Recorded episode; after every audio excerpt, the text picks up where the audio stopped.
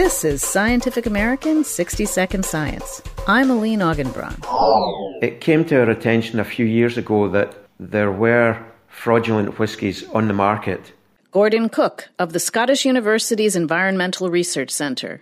Scotch whisky is, is Scotland's product, and we felt that being a, a radiocarbon laboratory in Scotland, we should take a lead on this. Scotch whiskey is made from barley, which absorbs carbon dioxide from the air as it grows. Most of the carbon is carbon 12, but a small percentage is the radioactive isotope carbon 14, which decays at a constant known rate, and has therefore long been used to carbon date biological samples. Then in the early 1950s, we had the start of the atmospheric weapons tests, and these produced carbon 14. By 1963, we were twice the natural level.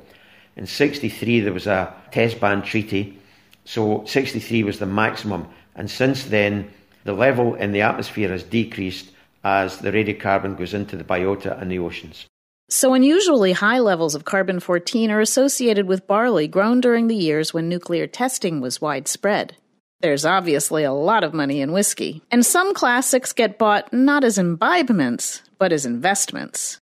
Last October, a 60 year old 1926 bottle was auctioned off for $1.9 million. To make sure that the stuff inside bottles of Scotch whiskey matches what's on the labels, Cook and his colleagues looked at levels of carbon 14 in the drink.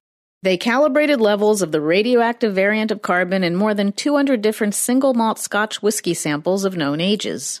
The researchers then compared those levels to eight whiskies claiming to have been bottled from 1847 to 1978. We haven't found any whiskies purported to be from the 19th century that are genuine.